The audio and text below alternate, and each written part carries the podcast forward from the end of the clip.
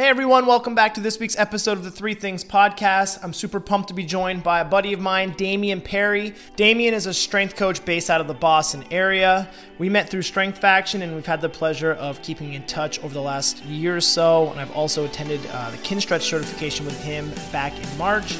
Damian's a really smart guy. We have a great conversation. I'm super pumped to share it with you guys. If you want more information on Damian, make sure to check out the show notes. I hope you enjoyed this week's episode, and I will see you next week.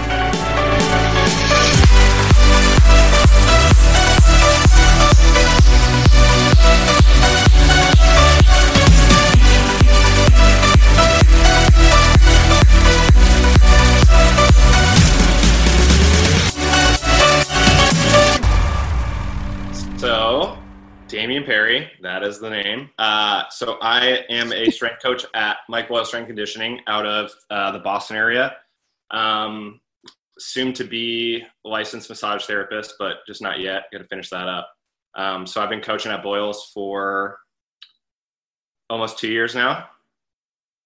And uh, yeah, that's sort of that's the grind. Just coach, coach, coach. Coach, coach, coach. Love it. Yeah. Um, so I'm I've been a Damian Perry fan for maybe probably a year now. Where we meet uh, Strength Faction, we kind of like met, and then we we've had a couple of interactions. Um, yeah. and I've like always been kind of I don't know fascinated. Because I'm going to sound like a super fanboy right now, but like mm-hmm. I just like the mindset that you take into fitness and the mindset you take kind of out of fitness and fitness being like this super vague term of what people might like just on the outside just say well these are two gym guys like you take this different stance on most things and i mean different like like oh gosh what's the way to describe it like just like you say things or do things and i'm like yeah this shit makes sense but like you're like you live it and you talk it you walk it you do all of this and the first thing i think that started was give us the story of the bed. give us a and I feel like this will explain like everything that I just said. This will explain it, and like I, I like I love it. I love it because like I've I've like kind of taken the minimalist approach, not quite to the extreme that you have, but give us the story of the bed and, and justify all the weird shit that I just said. Dude, so I'm gonna I'm gonna open this conversation up with uh, a conversation I had with our mutual friend Jay Birdie, and uh, this was maybe about six months ago or so. She she texted me and she was like, "How do you function as like such a weirdo in like a professional fitness space?" And she's like, "I mean no offense by that, but like you're weird and you do all your weird shit. Like, how do you That's, manage to balance?" Shout out Jess Burdick. Shout out yeah. the real Jesse Burdick. Um, I don't. I don't think it's weird. I just think it's like. So it's just I just like, don't. I think people are afraid to do what you actually do yeah, it's off brand. It's like I'm not a bro. Like I, I just don't get down with that side of things because it's just not me. So okay, the bed is a good place to start, I guess. So it started with you know a general nomadic creature like sleeping on people's floors, going to like do a cert or going to see friends or visit people wherever, and just like I was always the guy who was willing to just go sleep on the floor and then one day, I think it was perform better. I would I had crashed on the floor for like four days in the hotel that like Mike Boyle got for us, and was like, I'm fine with the floor. And I went home back to my apartment in Boston. I was like, you know what? I felt better on the floor than I did in the bed, and so then I just started sleeping on the floor, sort of unjustified, just out of like basic like I'm just gonna roll with this because it's different and I feel good. So one of those things like you just pursue it if it works somehow, and then like kind of try to justify it later. And then uh, the biomechanist Katy Bowman, who is super super intelligent uh, and has a lot of just stuff on basic human movement. So trying to get it away from the space of like fitness and more to the sides of like her her term is like movement snacks, like movement nutrition, like just fitting it into your daily life more. And so the concept behind sleeping on the floor is sort of like in a squishy, nice, comfortable mattress or couch, as much as that's lovely, you're sort of limited in movement. You kind of get sucked into the vast hole of the cushion, and there you stay while you watch like seven hours of Game of Thrones on a Sunday afternoon. Whereas if you're on the floor for sleeping or for life, like in your living room or whatever it is, no couches, no chairs, uh, you're just going to have way more variable movement. And that's sort of like how I approach the fitness side of things. And it, so it just sort of makes sense putting it into my own life of just like, hey, I'm sitting in 90 90 on the floor while I am on my laptop or doing something or whatever it is. I just have more variable movement that way. And I mean, it, it's like changed the game for me. It just like I feel better a lot. I, am more comfortable on the floor, and uh, thinking of it as just like a, a human skill. Uh, if you can get your clients to spend more time on the floor, that means they got to get up. And so as they age and they get you know into some more trouble with orthopedic issues or whatever it may be, they have more practice. They have more time spent just sitting down, standing up, being in weird positions, and that just is a better long game solution.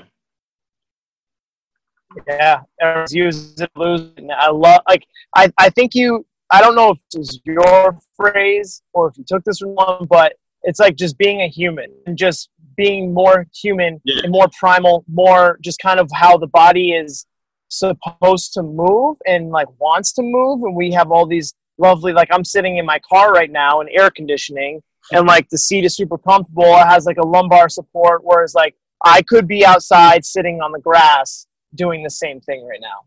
But like I'm yeah. taking the easier way out of it, you know, and, and like I, it's kind of opened my eyes as to more like what like we always like in you're in sports performance and I, I, think this will resonate with you where we take like we have an, a soccer player come in and someone's like i want to train like a soccer player We're like well you're a human first and there are these things outside of a weight room where you can be a better human mover that will have direct correlation to your abilities as a soccer player.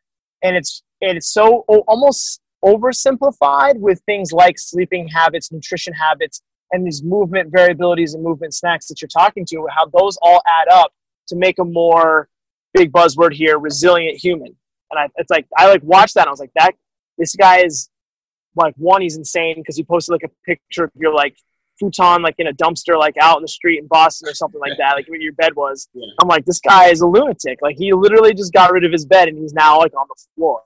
But it totally like I get it. Like I may, it makes sense. Like I I'm soft. Like I just I guess I'm soft. I just couldn't do that. I just bought a new mattress, so it's it's pretty. But um, I like I just love that approach. So next thing I want to talk to you about because we, we met human to human last year and we had a second info training systems. Um, you know, FRC functional range conditioning and that whole functional anatomy um, is is pretty legit. We have some friends you, a little bit, just you know. Practice consistently. I stick kind of more the one-on-one FRC mode model now with with clients. Um, to me about when like implementing it with your clientele. Oh, okay. Sorry, let me move my phone back here. Um, talk to me a little bit about what it's been like implementing this performance uh, back MBSC. Yeah, that's that's sort of a it's a interesting game with applying the concept of something like functional range conditioning into a large group setting um, because not calling our athletes stupid but our, our athletes are not as intelligent or interested in doing something like a proper hip car as us movement and coaching nerds who are kind of you know really trying to progress mobility or change things. So it's not that our athletes don't care or are, are dumb about it or can't perform something like you know a, a proper hip car or a proper you know shoulder pails and rails or whatever it may be. But that just doesn't fit in a group training application just because it's hard it's time consuming and we need to take these these small little humans and make them be able to perform well in the field. So relating that into you know where we're talking about being more human or any of those terms is that I, I think there's a time and a place for training your butt off and just shutting your brain off and, and not worrying too much about the little things. And then there's a time to, to spend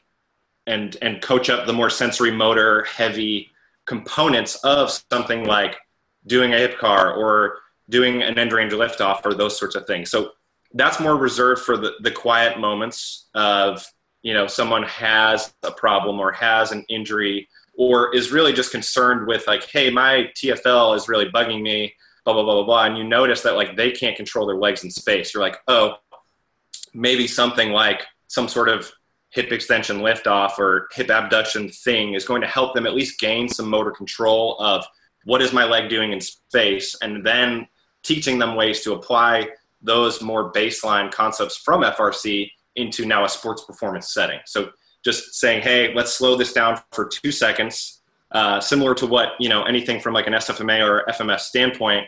Uh, we're looking at this from an idea of they have a stability motor control sort of deficit and something that we can give them that they can start to comprehend and then do in between a set of something just makes a whole lot of sense from a standpoint of like they can recover from a heavy set of cleans and just work on a hip extension liftoff or a hip flexion thing to help build more front side mechanics in regards to sprinting.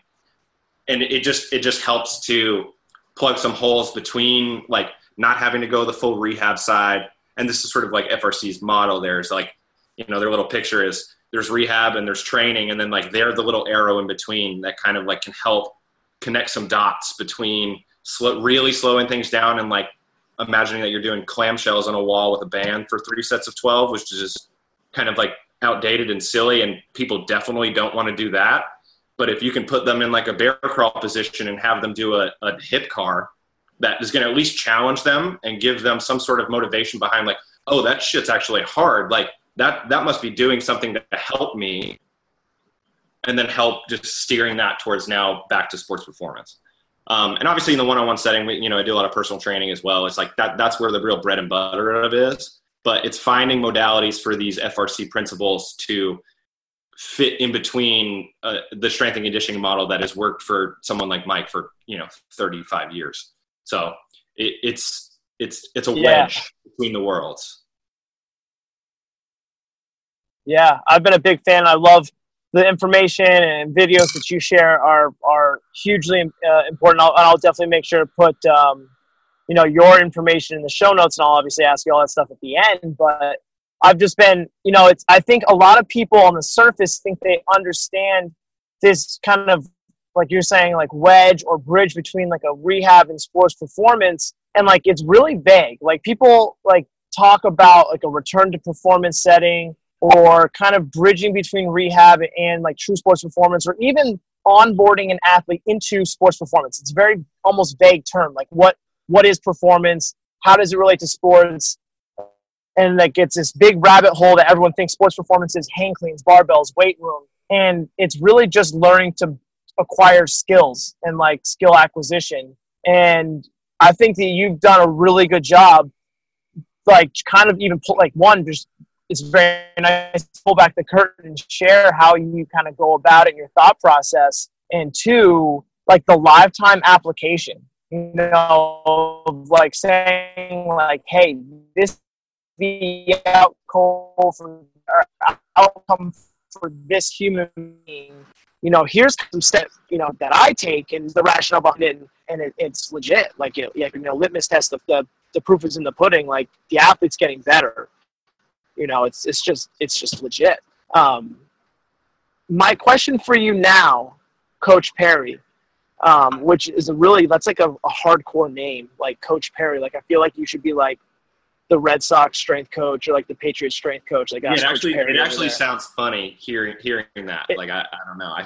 I imagine myself being like like a, a fat dude in the south with like a dip in my mouth, like yelling at kids on a football field. yeah Coach Perry like that. with a bucket hat Yeah. bucket hat keep the keep the beard keep the beard because that beard is legit and Yeah. that's a summer beard too like i i can't wait for the winter Yeah, this is going strong since like, I think last summer, last August is when it when it started the fire here. So that's uh that's it's legit um what like so you know like you're a guy who i i consider has like a strong educational background um continuing education is definitely it, it seems like it's a priority like but it's all things that you're heavily interested in and i you know i i think there's there kind of like layered on top of each other and how you kind of integrate these different systems and concepts.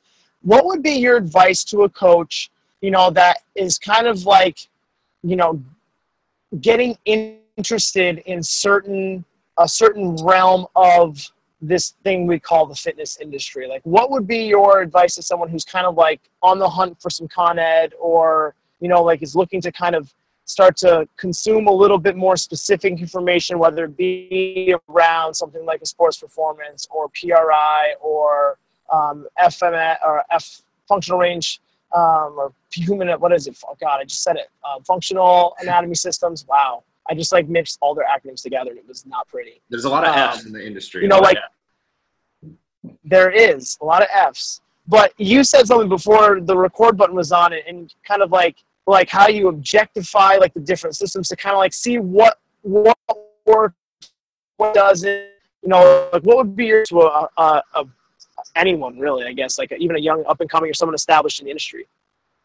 Yeah, man, that's like a big thing, and, and I as young coaches, I think we're just so easily susceptible to like taking that Kool Aid packet and just like put it into the bathtub and swimming in it, and you get so just caught up in one system, and and you lose sight of like maybe things that are really obvious from the outside, and people are just kind of staring at you like, man, he's he's just having everybody like breathe with balloons on the wall, like nobody's squatting anymore. Like what happened to him? And it's like oh, like you need to take a step back sometimes and, and really evaluate your own personal philosophy first. And and again, I'm Mike Boyle ends up coming up in almost every sentence because you know he has such a major influence on my thought process. Is that like you need to be going to these things or or looking for things to go to to influence your own personal philosophy and the way you coach right now, and seeing which ways those like Jenga pieces fit in not trying to just like kick the whole game over and start again every single time you find a new avenue for continuing education. So, you know, if I'm looking at kind of my primary kind of things that I work with, so something like PRI, all the FRC, FRA, soon to be FR, kin stretch sort of stuff. Um, I coach for CFSC, so the way that we sort of apply our own in-house stuff, uh, it's it's taking all of these pieces and objectively looking at the person in front of you and seeing which one of those pieces is going to help them not putting your own shit on everybody else you work with. Like don't be a kettlebell guy and have everyone swinging and doing snatches like that can barely put their arm overhead. That's not appropriate for them. Or you know don't be the powerlifter that's trying to get all of your athletes into powerlifting when they are 12 years old and play lacrosse. Like they don't give a shit about what they can bench press, but they do care about how many goals they score this year. So is upping their bench press really going to do that much good for them past a certain point of velocity? Like, cool, yeah, bench pressing is going to be great. But once they're kind of capped out on like wait for the summer, like they need to still be athletic. So in looking at all of these pieces of continuing education, I try to, you know, like I said, the uh, you know bathtub full of Kool Aid. I try to sip a lot of Kool-Aid for a long time before I, I put the money towards something. Like I recently took my first PRI course, but I've been practicing on my like you know a few of my clients using it myself on a daily basis like doing a lot of their things and reading as much as i can from them and and soaking up what i can from those really smart people around me at the gym every day like kev carr or marco sanchez you know a few other bodies that i can say hey what do you guys think about this in regards to PRI? Or, you know, I'm sort of become the FRC guy in town just purely out of, you know, I probably have the most contact time with it in the gym or around the Boston area, which is like, that's really cool. But it also doesn't mean that like everybody's doing isometric movement paths and hip cars all day because they need to do what they need to do. So you need to just kind of take a step back, look at your own personal kind of philosophy and say, hey, how can I take all of these things and and plug them into my own system? And then, you know, take that step forward from there and then slowly, you know, toss things out, add new stuff in and you know, kind of just see where it goes. But you know, your own backbone at the end of the day is what matters the most. Yeah, there's no shortage of information and people putting out information today, but I feel like the shortage of proper application or I feel like there is a shortage of proper application with that information. I think that's some great advice. And I, I think it's really impressive. I was talking to Coach Fury about this. Steve Holliner, if you guys hear that podcast episode, I think he was in the 20s, the early 20s. And he, you know, as an educator for DVRT, OS, um, RKC, like how do you take these multiple training systems and kind of unbiasedly approach each one and still successfully implement it in the proper settings? Like that, I feel like is is kind of a, a mature coach and a coach like we were saying with a good backbone.